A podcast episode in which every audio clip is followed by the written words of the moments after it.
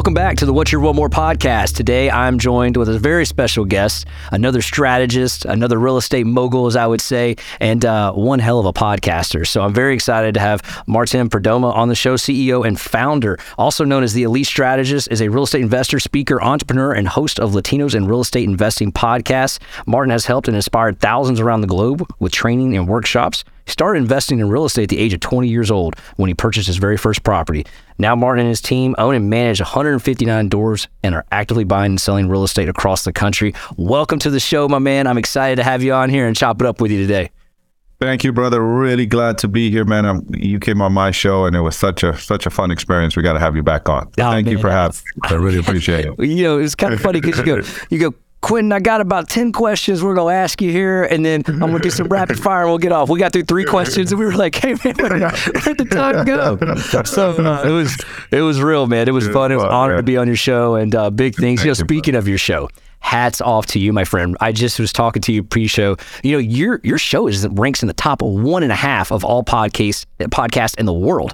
Man, that's I just, phenomenal. I just Thank you, man. I literally just found that out with you because you came on my show, right? And you were, and my team was excited because they were like, listen, we're gonna have Quinn, and he's one percent, one point five percent in in podcasting and in in in our genre or whatever. Uh-huh. And I was like, "Oh, that's exciting!" And they had a list of questions for me, Quinn. So, so, so you know, when you came on my show, my team they prepared this list of questions, and we're like, right. "You gotta ask him this, this, and this, and this about his podcast, right?" And I'm like, "Yeah, yeah, sure, sure." And I my intentions was that, right? then we got to talking, we we got to talking, and it was like, forget that. I'm going to talk shop with Quentin, man, because he's just such a, a, a, bright guy, such a brilliant Dude. guy that we just got wow. talking about about economics and real estate, and, and, and then my team was like, "Man, what happened to the questions?" I was like, "I'll get that stuff later. I don't, I, I don't." I had such a great, great, great conversation with with Quentin. You know, I, I just felt smarter, but yeah, they they they thank you for that. I didn't. I just we we talked about as a matter of fact last week, and we were like, well, how do we get that information? Yeah. Here you go. You shared it with us, and thank you so much for that. I really appreciate it. We work really hard to, to provide quality content and be consistent. More more important. Yeah, and that's the thing about podcasts. You know, you just got to be consistent and topic matter, and you guys do a wonderful job with that. And, you know, and, and, and talk to us a little bit about uh, talk to us a little bit about investing in real estate. You bought your first home at twenty. Obviously, we love talking real estate on this show. One of our favorite mm-hmm. aspects. Do you own all 159 in the same areas in a concentration, or do you spread out across the country? No, so right now we own everything we own is in Northeast Pennsylvania. Okay, about sixty percent of the portfolio I own myself and my family. Mm-hmm. And the rest of the portfolio, I have a partner, Dr. V. Shout out to you, Doc. And she's a, she's a doctor. She's an entrepreneur, surgeon, and she's also she also invests with me. And we do we do syndications, right? And we own we own I don't know 60 properties, uh, 60 60 unit. We own a 60 unit apartment building together. And uh, it's just I love this business, man. It's just such a fun business. This has been the business Quentin that has allowed me, a poor kid from the ghetto, to, to that's always had a dream to become to create wealth and become rich. And it's been real estate that has afforded me that, man. And it wasn't always this way though. When I bought that first property, it was it was a it was our first property. I remember, you know, this weekend, speaking of that, mm-hmm. this weekend, so my mother in law lives with us, right? My mother in law lives with us. And so we take care of my mother in law. She lives with us.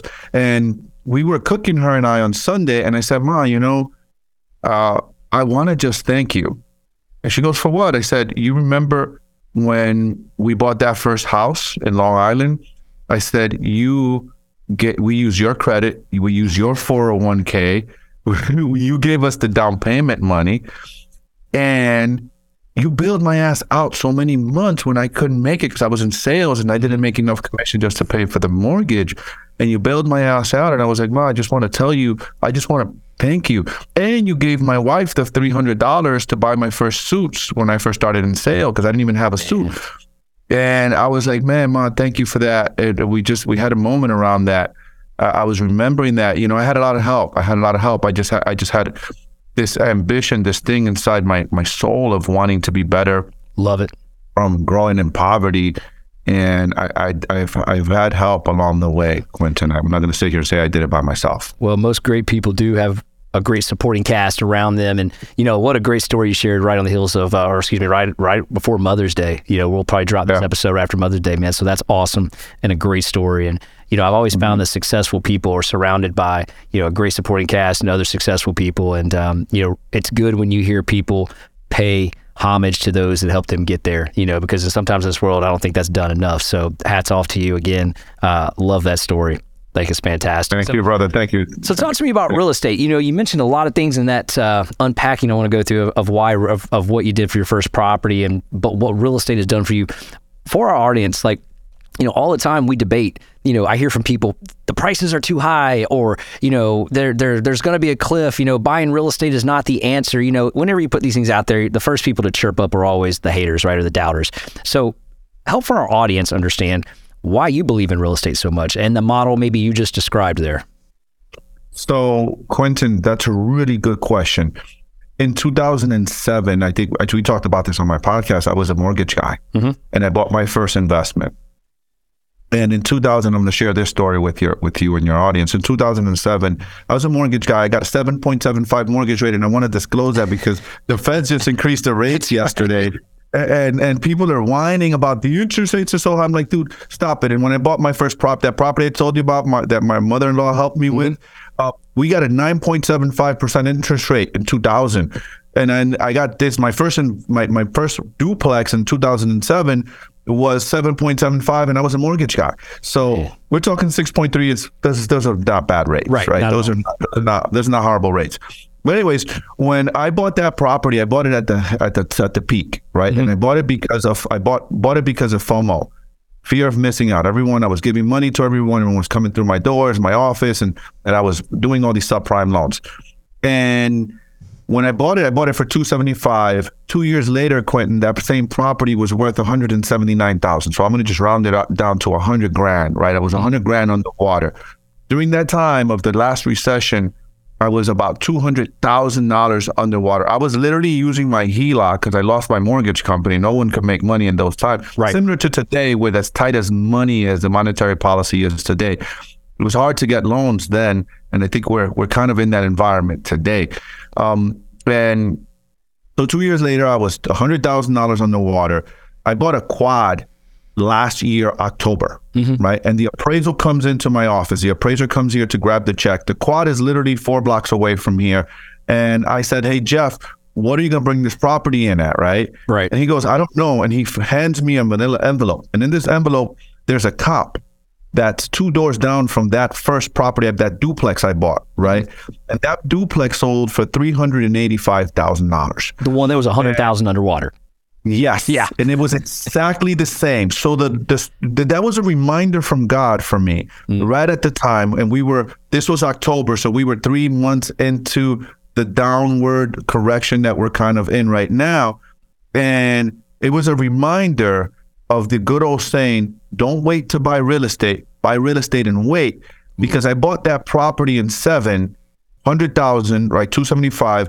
In nine, it was worth one hundred and seventy five thousand, one seventy nine, and twenty two, same exact property is worth three hundred and eighty five. So when I look at those numbers, right, Right. I can say that the, my renters would have paid down my mortgage. It would have been halfway through. 14 years later, I would have taken the tax appreciate, the depreciation, all of the cash flow that came along with it, and I could, and I was up. If I would have sold it, if I would have held on to that property, 110,000 over what I paid for in 2007. So historically, yes, some you got the haters and the naysayers. Real estate over time always pays off. Real estate over time is very forgiving. And that's that's one of the one things that I got to tell you, man, that I that I love about being the age I'm in right now, 45, I'm going to be 45 next month. And it's said that I've had enough life, right? I've lived enough to look at to be able to study because I'm a student of life, I'm a mm-hmm. student of business, I'm a student of my own mistakes, and I can look back and say, "Wow, look at this and look at that and how can I move forward?" So when I look at 90% of millionaires are self-made millionaires around the world are made through real estate investing, then the odds are in my favor, brother. They're, in my, they're just my favorite. Yeah, just I love it. That was so well put, man. That was so well put. You know, the thing I love about that is because you described one of the things that I, you know, we talked about in your rapid fire questions on your show. What advice do you give young people in real estate? And I was like, be patient because of what you just described right there is they'll make and the reversal of that is someone that bought a home in 2020 and the positions to hold and keep it a rental they popped all this equity and they sold it Mm-hmm. They sold it and you and i both know since 1941 real estate has only gone backwards seven times Yep. so that means out of 81 80 plus years real estate's 70 you know a 73 74 year winner and, and Mm-hmm. you know, three of those seven years were negative one, so they were basically flat. Real estate Mm-hmm. always wins, and so I love that. I love that, and you know, it seems like you and I are always getting together after something comes out, uh, whether it's an inflation reading or a Federal Reserve meeting, and so uh, it's it's interesting because I know we talked about that a little bit as well. But you know, when I look at real estate, and I think, okay, why would you not want to take part in this? It also does something different than what the equities market can offer is that you don't really lose at all on real estate unless you get spooked and you sell it because your renters are paying down the debt on that. And you're leveraging that debt. And to your point, all those millionaires, all those people that have done and well, they've done it through real estate. They have an abundant amount of real estate. I mean, you look at Grant Cardone; he's full of real estate the whole Yes, sir. portfolio. So it's it's I think it's a wonderful concept, and you know uh, I appreciate you sharing that as well. So what do you tell? I noticed something yesterday in the consumer spending report that came out. What are you telling the generations that are 18 to 30 years old looking to buy a home that are out there? You mentioned it earlier, complaining about the rate and then complaining about the prices. How do you counter that? What are you going to give advice to a young person for that? my my advice is, man, I think the same advice that that our older generations will give us, right? Mm-hmm. It was expensive for them when they bought their house. I bought my first house in the year 2000 and it was $175,000 and I was making $50,000 a year mm-hmm. in commissions. And it was a struggle at a 9.75% interest rate. That was a lot of money then for two kids, right? That didn't know anything, right? Two 20 year old kids that didn't know anything about finances. We're trying to figure this thing out. And my advice is that you have to, if you're going to, you got to live somewhere, right? So, so mm-hmm. that's number one. And it depends. My advice is very different today, Quentin, than it was, than it would have been five years ago. And I'm of the school, and here, and here's, here's, here's where I am with that. I'm of the school of financial literacy. Okay. I'm of the school of if I had to give myself that advice, my the advice I would give myself would be, "Hey kid, go and get a duplex or a quad. Amen. Sacrifice right now for a better tomorrow because this is how rich people do it. Rich people, the difference between rich people, wealth people, and poor people is that rich people have the ability to think generations down the road 10 mm-hmm. 20 20 30 years right? They have the ability to sit down there and think if i sacrifice today tomorrow will be better. I've learned that in life myself. Like i said to you in 22, 2007 during the last recession i was about $200000 in negative net worth and that was because I had uncontrollable spending. That was because I had bad habits. That's because I didn't plan. That was because I wasn't strategic. I wasn't thinking down the road. So, my advice to a young person wanting to buy a property is it's always going to be expensive to the generation that's starting out. It's always going to be expensive. What you need is a strategy. What you need is a strategy to create enough assets to pay for your biggest liability. I'll share the story with you. All right. April of 2020, middle of COVID, we were all locked down, right? April of mm-hmm. 2020. We were on a cruise and Mar- on March of that. We were the last cruise. My family and I were on a cruise on vacation, the last cruise to port, and then they closed the country down. We got back home. Here we are in April. My roof in my personal residence mm-hmm. was deteriorating, mm. right? And I told my wife, you know what, babe? Our contractors aren't doing anything right now. I'm gonna get now. Remember, they couldn't in April. No one could work, but it was my house, four acres. I live in the woods in the middle of nowhere. I was like, you know what? We'll get these guys here, and they'll. Uh, no one's. I'm not telling anyone, right? Right. So my guys come out, and it cost me. I got it for such a steal. I got the roof because no one was working. I got my whole roof done for ten grand. Wow. And the thing is, the thing is about that is where did the money come from? And I want to challenge the listeners thinking, right? The young people's thinking. where did that money come from? So that money came from my savings account, right? From my checking account, wherever I had that money. We use that money to pay for this roof. So that house that I live in, right? If I didn't have other assets that produce income for me, where was that money coming from? And my wife and I would have to go work, trade dollars for hours to go feed this beast of this house. Mm-hmm. So my advice to young people, if if you is go and figure out how to create enough cash flowing assets to support your lifestyle. I think, Quentin, that it's every man and woman's responsibility to figure out this money thing. Mm-hmm. We we live in a capitalist society. It costs money for everything. Once you figure out the money thing and you become financially free, and financially freedom means making a dollar or a penny more than your monthly expenses are, Correct. than whatever your total monthly expenses are. That's financial freedom for me. Once you hit that number, then you could do whatever you want. You got control of your time. Mm-hmm. And if you can figure out how to create enough assets to pay for your biggest liability, I'm not saying don't buy a house. I'm just saying I'm going to challenge your thinking, brother. You're a smart guy, so I want to chop this up with you. I love it. Okay, let's chop. Let's talk about this, right? When we think about accredited investors, right? Mm-hmm.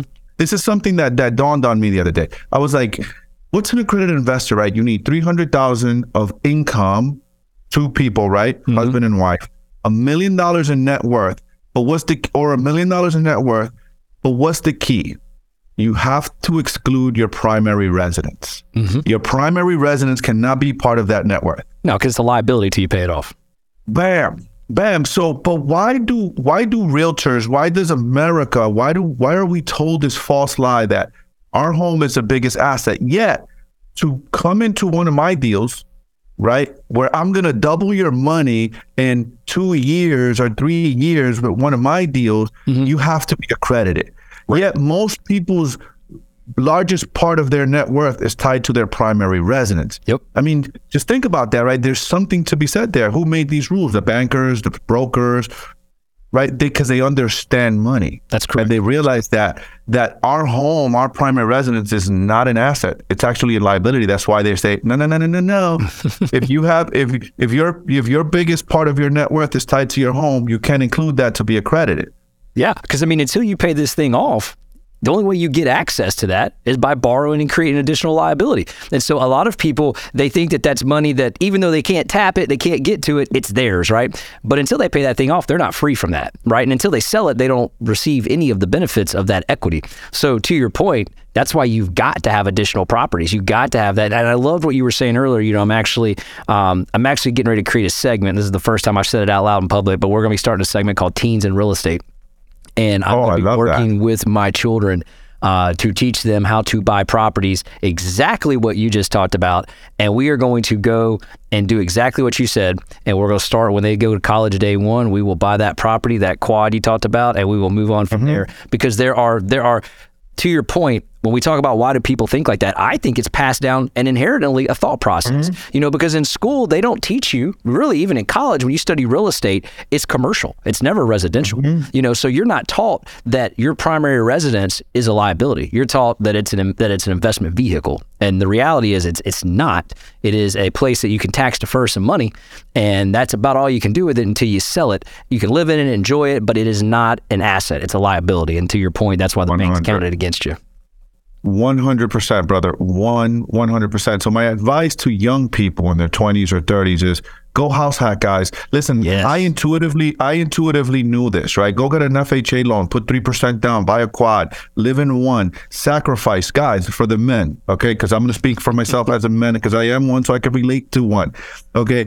Listen, I had this idea when I was 20, and I, it wasn't called house hacking then. The year 2000, we I, I, we had no idea. Like, it was not called that. It was just it, it was just an idea I had in my head. And I went to my wife and I said, "Hey, babe, why don't we buy a quad and we live in one? And this whole idea, right, of house hacking, we live in one, we rent the others, we live rent free."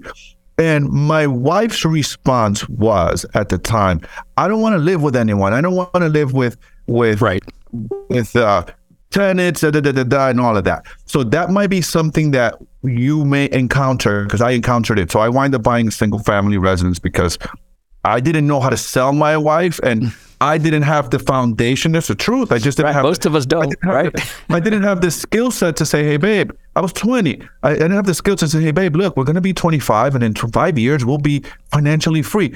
I, I didn't know that, right? Like I didn't. I didn't have a clear plan and strategy to sell to her a path because if I would have given her a path, she would have bought. She would have bought into it.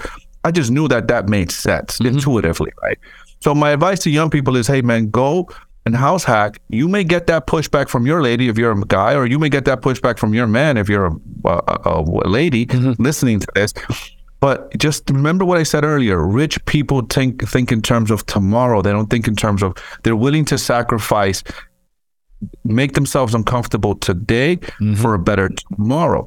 I, I read a quote this morning from this app that I listen to every morning. Up, um, it's called uh, I forget the name of it. It's called Alux, and it's it just it's just kind of their, their mantra is where future billionaires come to learn. And they had a quote this morning, and I loved it, and I reposted it actually because it's the quote was amateurs uh, amateurs work when it's sunny out. Professionals work when it's raining.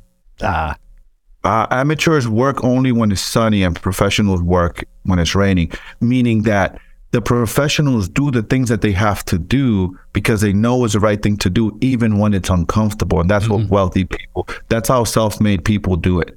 They do the. They have the habits and the disciplines that are required to create wealth because they know that's what they have to do there. And that's the main difference between poor people. And I've been both, brother. I've been really poor and I know what it's like to get your tax return and have four or five thousand dollars and that's the only disposable income you see. So you go and you buy clothes and you do this or you buy a car, you do that instead of investing it because you the rest of the year you're restricted with finances. You can't do nothing. So it's like you get a little money and you're like, "Ah, yeah, I can go on this vacation, I can do this. And guys, if you could just sacrifice a little bit, that sacrifice will compound over time and it will pay great rewards in five or 10 years. Time is going to pass anyways. And it wasn't until I made terms with this, Quentin, right, that I realized time is going to pass anyways. What am I doing today so that tomorrow can be better? If what I could do to, if, if time is going to go no matter what, I might as well do something that's going to make me a little bit better tomorrow. man, I love that. That's one or two things that's going to make me better tomorrow, next year. Yeah. No, no doubt. I love that. And, you know, we often tell first time home buyers, you know, regardless of your age, you know, we see this debate where it's like, oh, the house didn't have that extra bedroom or or it didn't have that pool down here in Florida. And I'm like, good. Good. You're not going to live in that thing forever. That's the whole point. Mm-hmm. Get in the house now, live in it, and then move on to the house that you want, but establish that as a future asset at the point of purchase. Like understand that that's a future asset at the point of purchase. You're not going to live in that thing for the rest of your life. I mean, statistics show us that. And so at the end of the day, just step up and buy the property. You're not going to lose, as we've talked about. So I, I love that concept that you're saying there, and it's uh, it, it's wonderful, and it doesn't fall on lost ears here because I know that we're all fans of it here at What's Your One More podcast. Yo, thank you so much for choosing us today. We're definitely not done with our podcast, but we are going to take a really short sponsor break and then we'll get right back to the show.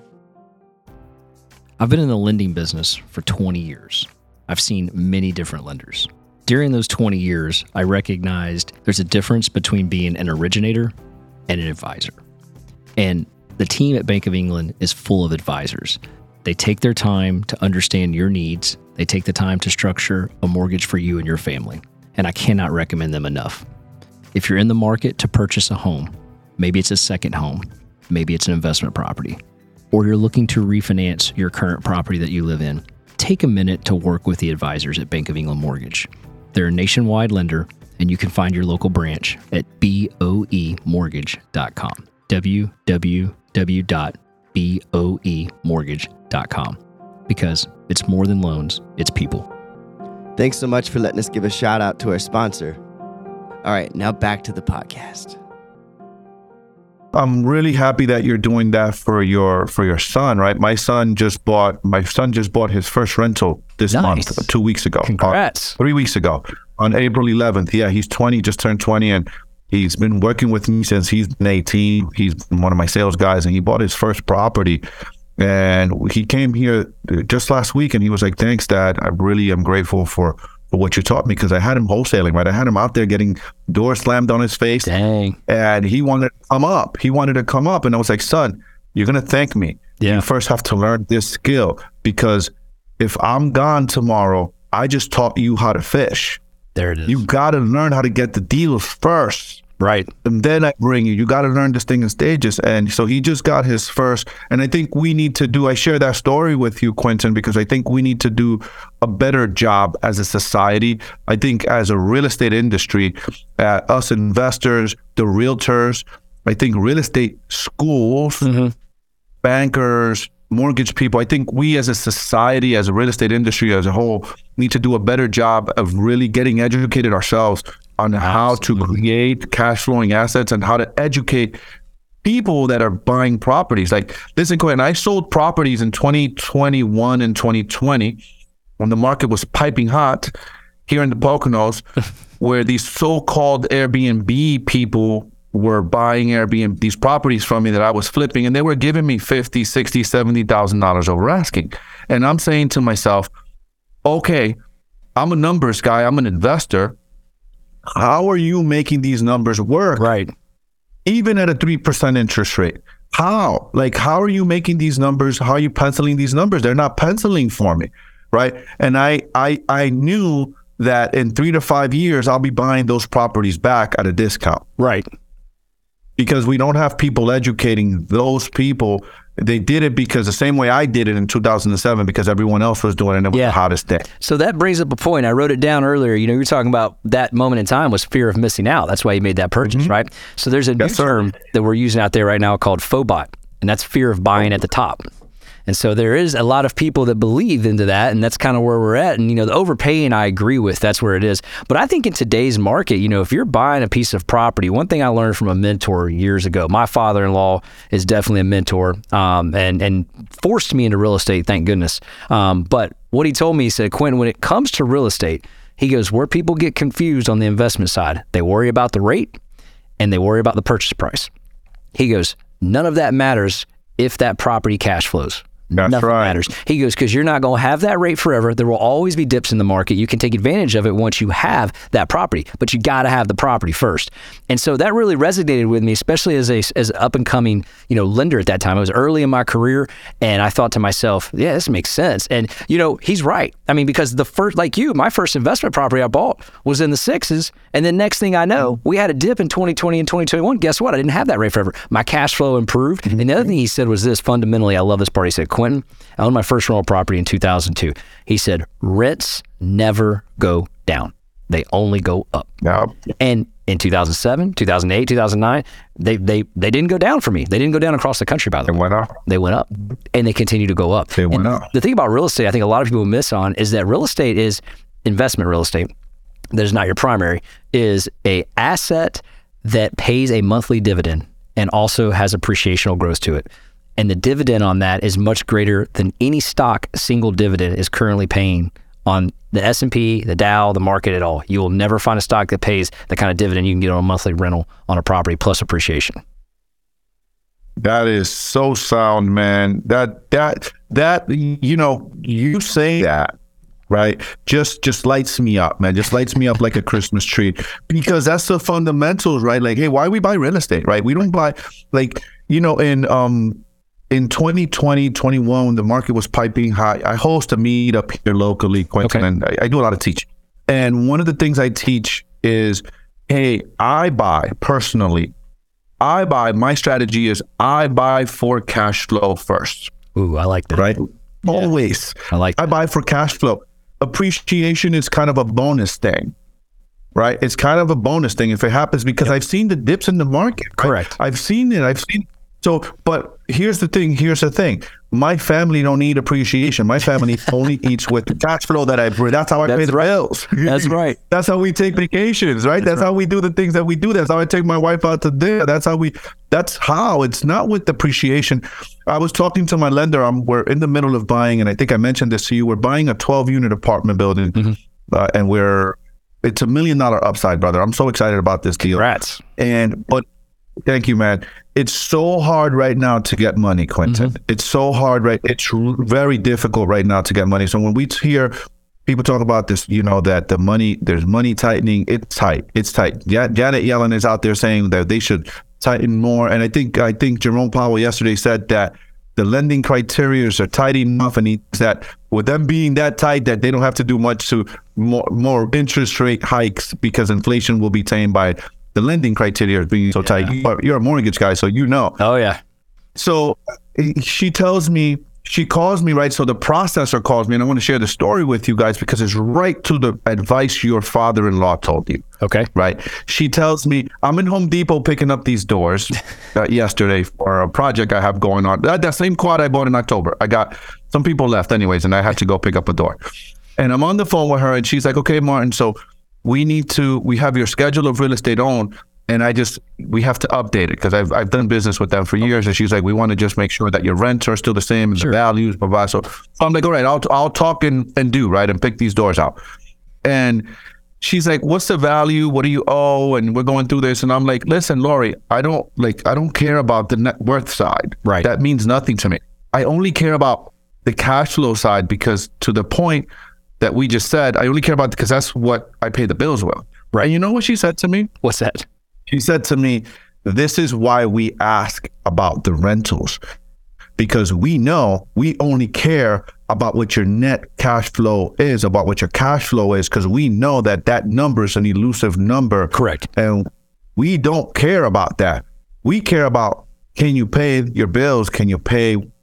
Can, how how well capitalized are you with your cash flow? And this is my lenders telling me, right? And, and I'm a big believer of uh, if you've probably read the book, The Richest Men in Babylon, right? Oh yeah. Pay yourself first. He who, yeah, he who has the money makes the rules is one of the rules, right? And when the money people are telling me this is what we care about, it's like, man, you're echoing. That's what I care about. So we're in alignment. That's what you just said. Your father-in-law told you, right? Years ago.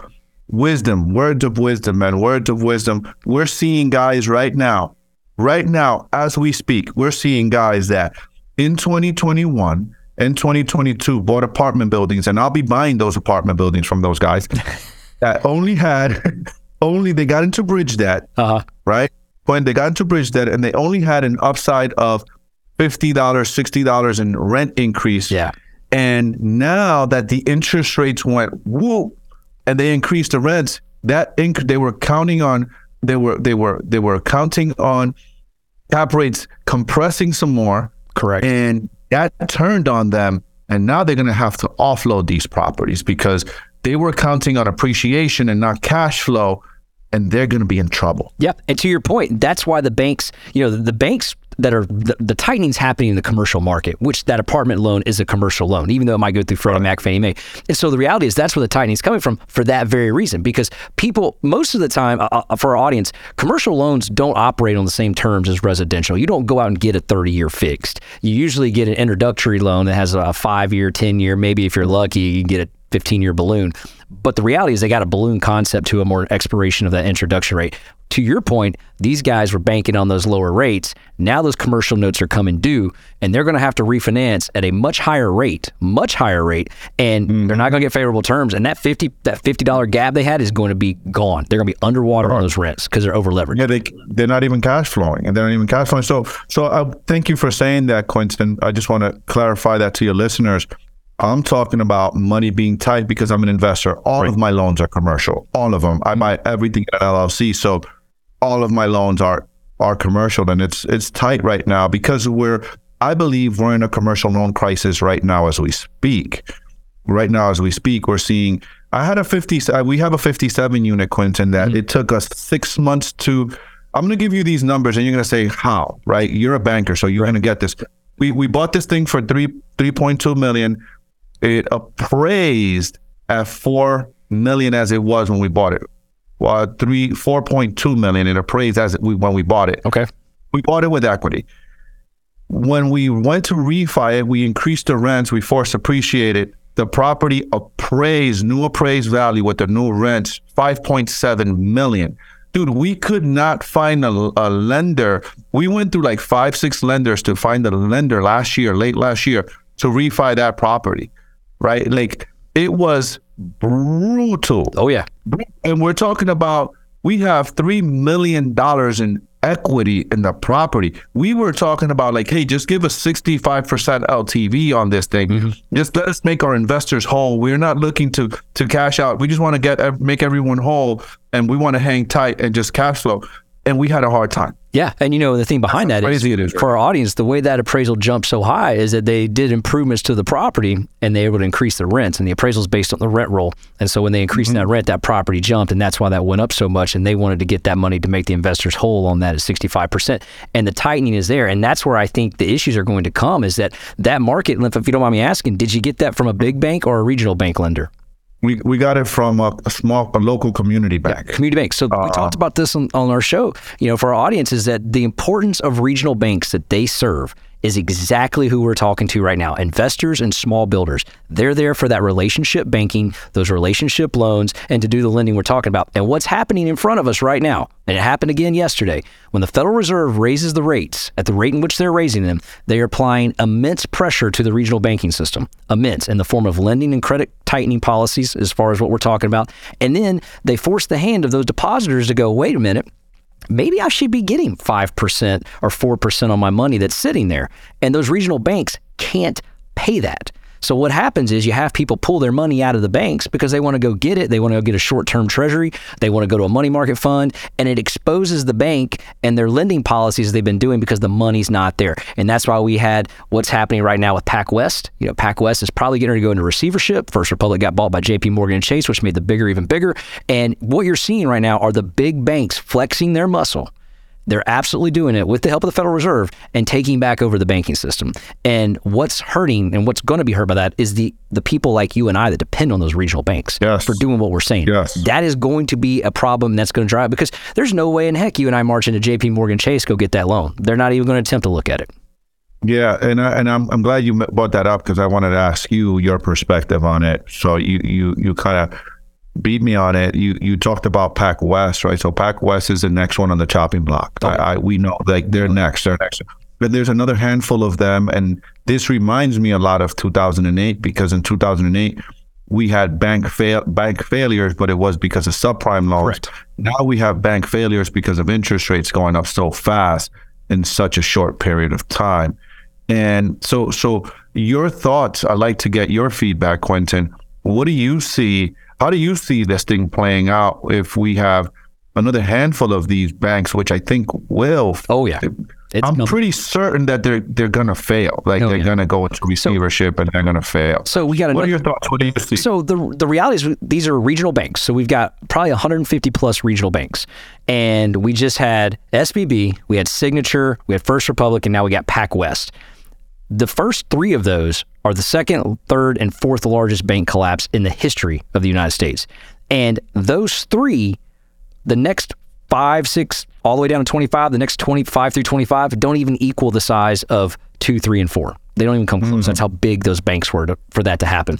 We've got another one in bad position right now called uh, Western Alliance. It's it's a regional bank right now, and that's another one that's actually put itself out there to be bought. Meaning we're in trouble. You know, the stock price on Western Alliance and PacWest dropped 80% and then another 60%. yeah, yesterday, right? Correct. And then it's 60% overnight. And so it's not a good thing. And, you know, it bodes the question a lot of these banks where we're seeing the initial pop up issues are in California, specifically governed by the San Francisco Federal Reserve, which does bode the question how is this being missed and why is this happening in the same region? Um, that's something that's going to have to be answered here because the pressure that these banks are going under and the scrutiny they're going under is happening in a specific location. And that is interesting to me because you're not hearing that yet on, um, I take that back. Signature Bank was in New York, but for these other banks, you know, First Republic, SVB, PacWest, Western Alliance, those are out there. Why is that happening? So um, I think what we're going to continue to see is more issues. I think there's about 12 more that this will come about. And I don't think we've seen the end of it. I think you know the definition of the financial crisis, to your point, was led by real estate um, and led by the subprime loans, but it was still deemed a financial crisis. We are actually witnessing it happen again right in front of us. This is a financial Yes, crisis happening right in front. We can deny it. We can talk about it. Uh, not caused by real estate. This time accelerated by short-term interest rates and the position Mm-hmm. it's put the bank and its depositors in. Now, the one thing I found interesting is yesterday when Powell took the podium, this blew my mind. They said, What do you think of the recent bank collapses that have happened? And his response was, I didn't think that could happen that quickly. I'm like, dude, Mm. where were you? You 2008. Hello, where were you? Well, I'll tell you Mm. where you were an attorney at a, a firm, the same firm that that basically tore down Enron. Let's call it what it was. That's on his resume. The debacle of Enron's on his resume, and he's a lawyer at heart. He's not a he's not an economist. And you know, I, I I get on the bashing of Powell bus with anybody. He's probably going to go down as one of the worst Federal Reserve chairmen we've ever had.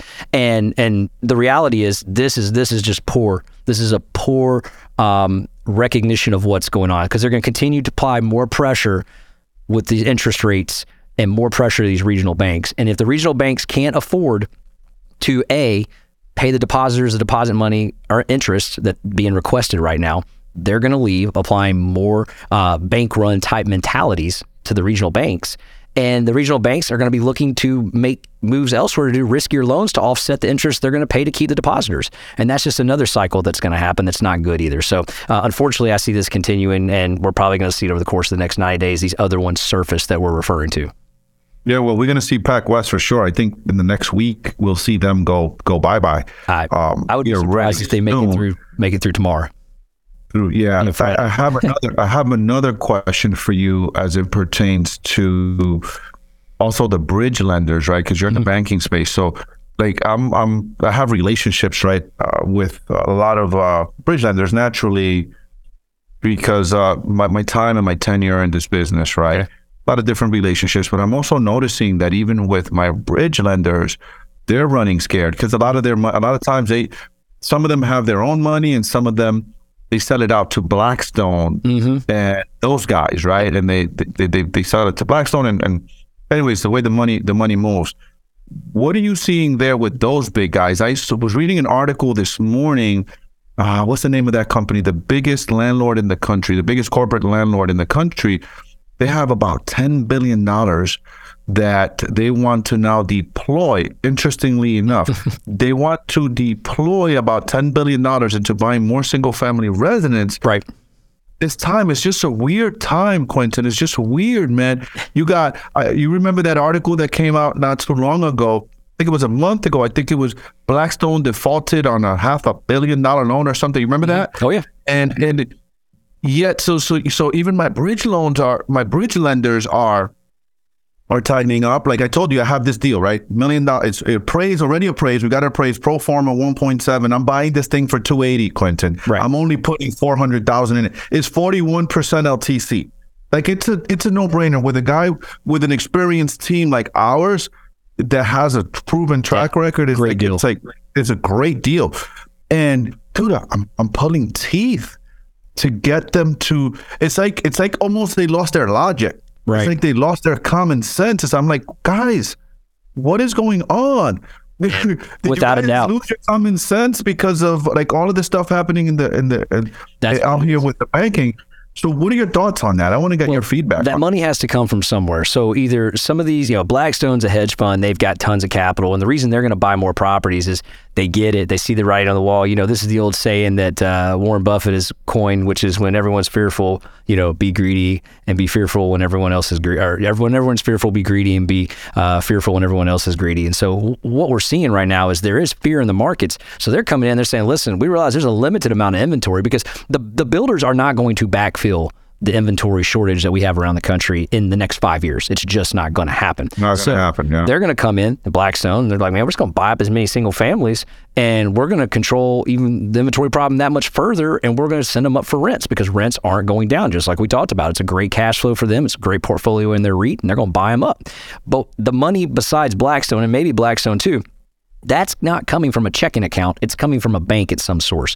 And the bank is saying they're having to make a decision and say, you know, if I lend you $5 million or if I lend you $3 million, I probably have at least another 10% of that. So I probably have 3.3 or $4 million sitting in deposits. And I'm going to run the risk. I need to keep 10% of that there, but I'm going to lend 90 of it out. But what if the, the depositors come in and say, I need that money and I just lend it to you on five years or 15 years or whatever it may be. And I'm tied up to held to maturity. I can't come to you and say, hey, I need that money back. So they're mm-hmm. scared to death right now. That's what you're seeing. It's that fear in the mm-hmm. market. And until, you know, the reality is the FDIC is broke. It's not broke in, it's broke. There's no more money in that account, you can go online and, and they'll show you they've got about 181, you know, billion dollars in there. The reality is that thing got depleted right after Silicon Valley Bank, and the Federal Reserve came in and backstopped it. Until the Federal Reserve eventually says we're just going to backstop every bank in the United States, you're going to continue to see the fear that you're describing. I don't see you know Janet Yellen and and the U.S. Treasury Department saying that. They've said you know we'll we'll we'll as deemed necessary we will review each case. And essentially, what she's saying is, as important as we think you are, we'll backfill it. If we don't think you're of importance, one of these banks is going to get the bad end of this. Someone's going to get the bad end of the Federal Reserve not bailing them out, and that's when the crisis gets bad. That's when it gets goes from from bad to worse. Um, but right now, you know, that's that's what's operating is the fear in the market. That's why you're having a hard time putting that deal together because no one wants to let it out in case their depositors come back and say, "I need it." So, what do you think, in your opinion, what do you think is going to calm the fears down, right? I mean, you know, anytime Jerome Powell comes out, and I think you and I talked mm-hmm. about this a little bit on my podcast.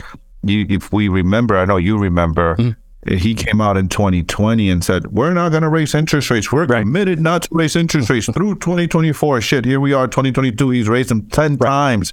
Right? Right. Right. These guys are full of it. But what is it going to take to take that fear out of the market, to get these lenders to go back. capitalism doesn't work if money's not flowing. Correct. This can't work if, if we don't have money flowing. You and I can't create jobs. We're job creators. We're Correct. the ones that keep this thing pumping and going.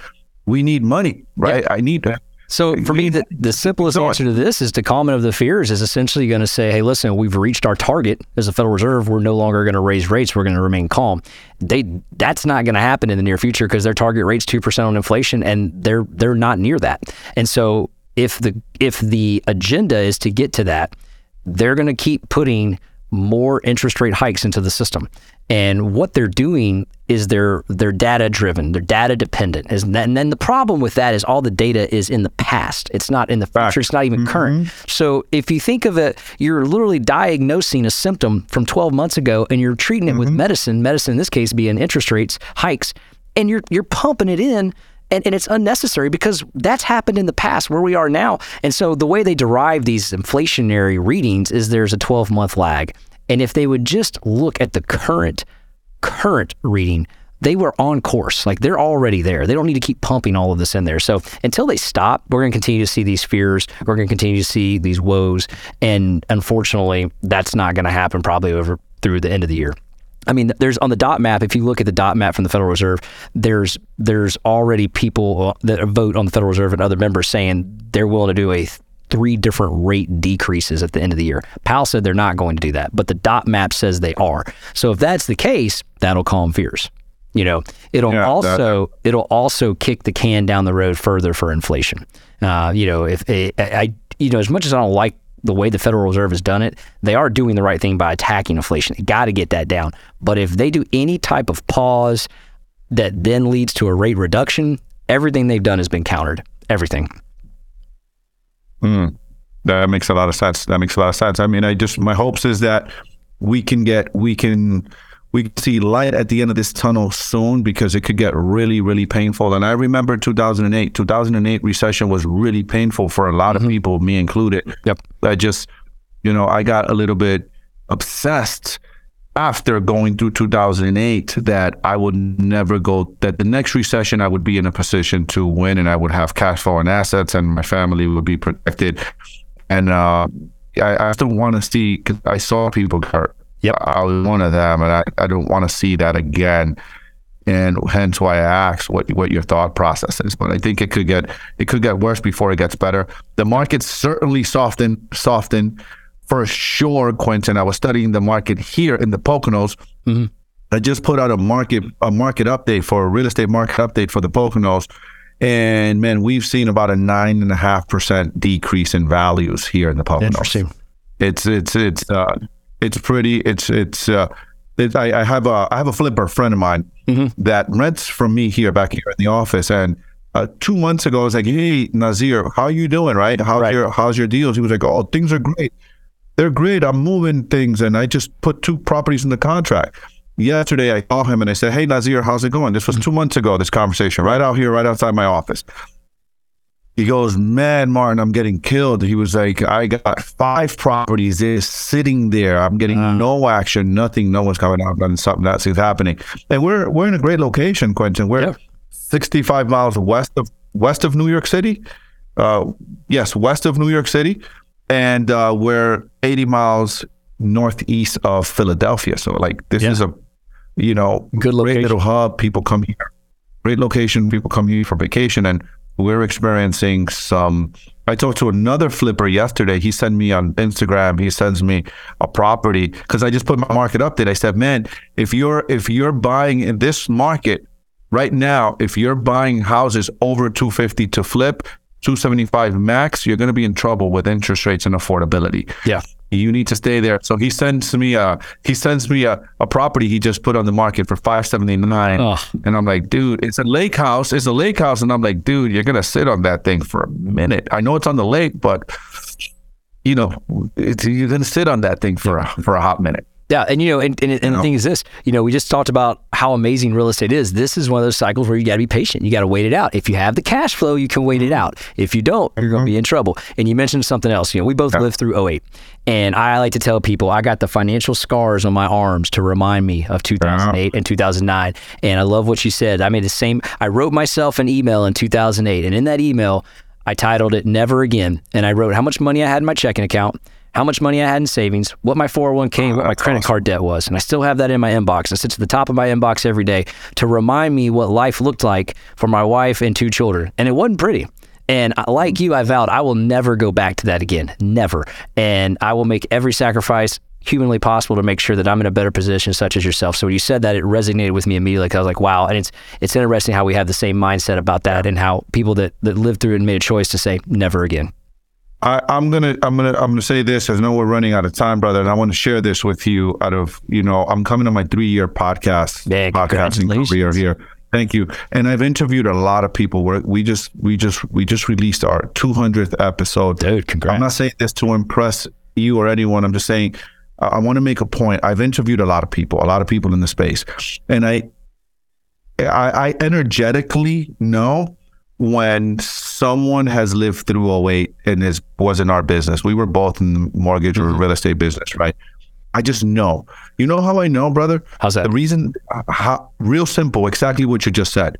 Exactly what you just said. We that lived through 2008 and were in the business, right? Mm-hmm. We were in it. We have those scars. Right. And there's this little, small, little level of paranoia. That we have not forgotten, right? There's this little of little bit of paranoia that we operate with, like, shit, I know what that was like. I, I'm not like that. I all of uh, that, you know, I, what I the common thread is all of the deals that that that people that that I've interviewed that they purchase is always a little bit of paranoia. If 2008 happens, I'm good because I'll do this, this, and this, and this. If another 08 happens, I'm good because I'll do this, this. and- It's like we have that plan Right. If another one like that happens and that that actually keeps us sane and that actually keeps us safe. That's right. because and then the guys that that haven't had that experience 2008 not not, not putting shade on them it's okay. I mean it is what it is. You, you didn't experience it as an investor. You were too young whatever the case may be. Those guys don't have a reference point to understand this conversation we're having. That's like, dude, you wrote yourself an email like this shit was painful. This is what I had. I will not do this again. Right. And I remember same conversation with myself and telling my wife. I remember in 17, 2017, when we were kind of looking at the next recession is due in 18, 19, mm-hmm. right? We talked about that in my podcast. Hey, every 10 years, a cycle, 18, 19 is coming, is coming. I remember having the conversation. We were going to Philadelphia. My wife and I said, babe, man, I, yeah, we're good, but I don't feel good, good. Like if this recession comes, like I don't feel good, good. Man, Like, I've had that good, conversation a good. million times. Like, Yep. like, like, yeah, no, we're okay, but no, I, like if we have this tomorrow, like if 2018 comes, I'm not ready. Mm-hmm. I'm not ready. It just needs to be pushed out a little more. I'm not ready for us because I don't want to go through. I remember telling her I don't want us to go through what we went through. That's right. That's right. That's right. And that's Oh. that we, mm-hmm. we we hold that tight to chest, man. That's what makes us. That's what drives us too, man. So, Yeah. man, it's awesome having you on the show today, man. I know you're a busy man. I know you got to hop off here, but thanks for making some time for us today. For our audience, if you want to learn more about Martin and his show, it's phenomenal. You got to check it out. Will you tell them how to find out more about it? Yeah, you could you could find us on all the platforms. Latinos and Real Estate Investing Podcast. It is Latinos and Real Estate Investing Podcast, but it's in English. I had Quentin there, and um, so so we we you can find me on on Instagram, the Elite Strategist. You can look me up on YouTube. I put market updates out there. I put weekly market national market updates on my podcast as well. So if you just want to just get your five minute fix on what's happening week to week with interest rates with with the market, I'm I'm putting that out there every week. And I also do something called the business brief every week where I just give all of the top line news with what's happening in the business world. So you could just you could find this, look me up on Google, Martin Perdomo Elite strategist. Everything will come up. You'll find three pages of great information on there. I mean, he's all over the place. Guy with a top podcast, been doing this for three years, crushing it. Guys, if you like what you're hearing, share our podcast, five star review, leave a comment, check us out on all the platforms, and also subscribe if you can. Hit that button when you're watching this on YouTube, and then also check us out on all of our socials at What's Your One More with the number one. Martin, again, my friend, thanks so much for coming on the show. Appreciate you. Thank you for having me, brother. Yes, sir. Thank you. I got one more shot, I'm gonna make it. One more chance, I'm gonna take it. I meant it when I said it, now it's time for me to do it. I got one life to live, so I put my all into it, yeah.